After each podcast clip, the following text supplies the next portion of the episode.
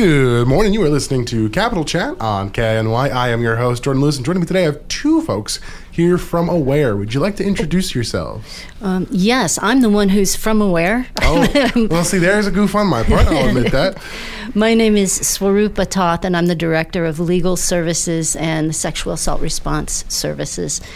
And uh, I'm part of a team that works with the hospital, and um, I'm going to swing it over to Megan, who is the S A N nurse here. I'm Megan Dila. I'm a sexual assault nurse examiner um, from Bartlett Regional Hospital here in Juneau. And like Swarupa said, we are members um, together of the Sexual Assault Response Team.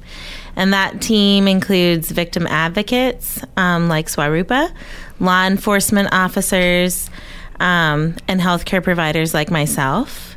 Uh, there's a prosecution team as well that are part of START.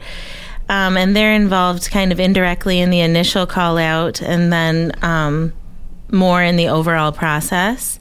And as a team, we provide a coordinated, efficient, and supportive response to people who have been sexually assaulted.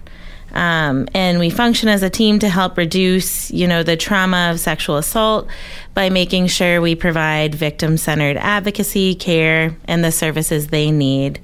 Um, and we focus on victims' needs and choices in carrying out this process. Yeah, and you know, we wanted to talk with you, Jordan, because this is April, and April is not only Easter, Happy Good Friday, but it's also Sexual Assault Awareness Month. And we wanted people in the community to be aware of um, their options if they were sexually assaulted. In the last seven days, there's a set of options, or in the last um, two weeks, two years, twenty years, there are options for people to get support after this um, really difficult experience. And one of them is uh, a point person called an advocate. And we have advocates twenty-four seven at AWARE. And a, it's a great option to give a call to an advocate. You can be anonymous. The service is free and totally confidential. And it really offers to the ability to overcome the effects of sexual assault. And um, it also helps people who are friends or family of people who've experienced sexual assault. So there's a lot that we have to offer that we wanted people to know about.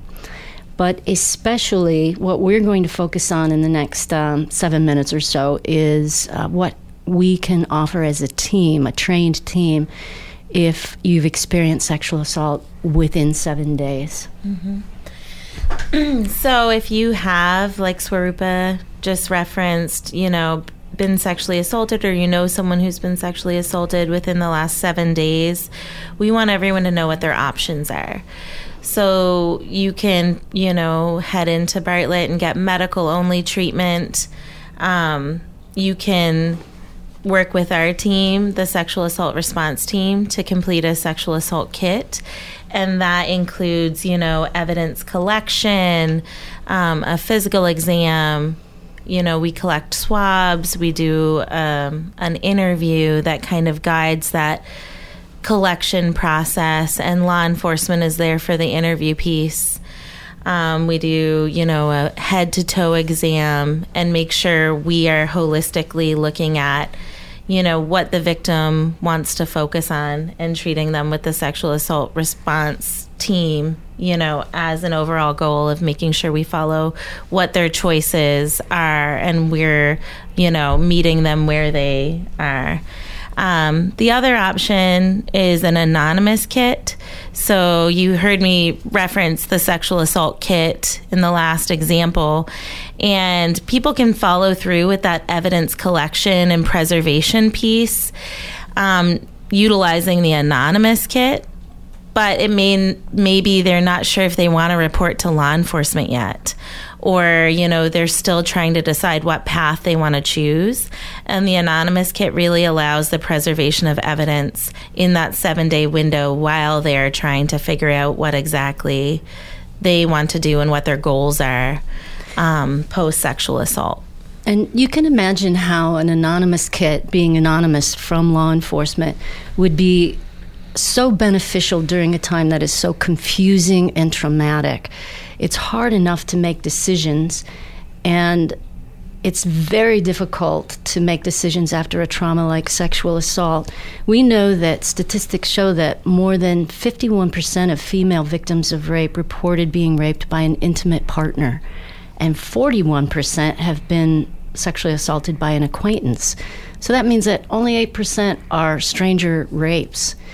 Now, you may not be able to decide when you're in the throes of a trauma whether you want to report a family member or a coworker. It just may be too much to decide. And this gives you the option to take the night or take two days to think about it, or to take a week, or to take one year, or to take two years or ten years, twenty years. And that kit will be cons- um, preserved in the crime lab. You always have that option open. Okay, I was gonna say we actually uh, we were cover we covered a story uh, for the news the other day that was about a kit from, I believe it was the early nineties, that was used recently for a case in Anchorage. Mm-hmm. And so hearing, and I think that anonymity aspect of it is very important, because having that is in many ways it's an extra level of, of safety and security for the individual, because you know that whoever has done it to you does not know that you may, will not know that you've done this. They can't trace that back to you somehow, and it gives you, I would say, more power in that circumstance, at least taking power back, especially. Mm-hmm. Oh, you, you're using the right words. You know, our job as a team and all the advocates who are available twenty-seven at AWARE really want to give options as best we can, and we have no agenda. We're there to make sure that their options are supported and they make choices again, and we engender trust, because you've had your choice and your trust stolen from you when you've experienced sexual assault. And recovery is not an easy process. Okay. Now talk to me a bit more about the team itself. Sure. Um, so the team is comprised of an advocate, um, like a like a representative from the HEART team at AWARE, um, and that stands for Hospital Emergency Advocacy Response Team. So that's kind of their subsect under AWARE that responds from advocacy standpoint. Then you have a medical, a healthcare provider like myself, who as who's trained as a sexual assault nurse examiner. Um, and then we have representation if someone's completing, you know, the START kit, the sexual assault kit. We have representation from law enforcement, and that really depends on jurisdiction where the assault occurred. So it could be someone from um, J P D, Juneau Police Department. We've worked with um, the Alaska State Troopers. We've worked with Craig P D, Ketchikan P D, F B I. And the F B I, you know, um, for certain cases. So it really depends jurisdictionally what law enforcement agency we're working with. And then the prosecution team as well. And this gives me a chance to do a shout out for J P D. I want to invite any young woman who is interested in this sort of thing to give J P D a call and try to go for that thirty thousand dollars hiring bonus for four years of committed service, because women really bring a lot to um, the culture of J P D. They uplift it, and they do very, very well in the kind of work that our team does. So please think about it if you have any inclination out there. On that same note, um, anyone interested, any nurses, registered nurses, interesting or interested in becoming a sexual assault nurse examiner, feel free to reach out um, through Bartlett Regional Hospital, because we are certainly always looking for other people to train in this area as well. Okay. And then we've got a little under a minute left here. Do you have any closing comments? Well, I do. Um, I would like to reiterate that you can call AWARE at twenty-four seven and talk to a trained advocate. So this is somebody who really understands how to listen.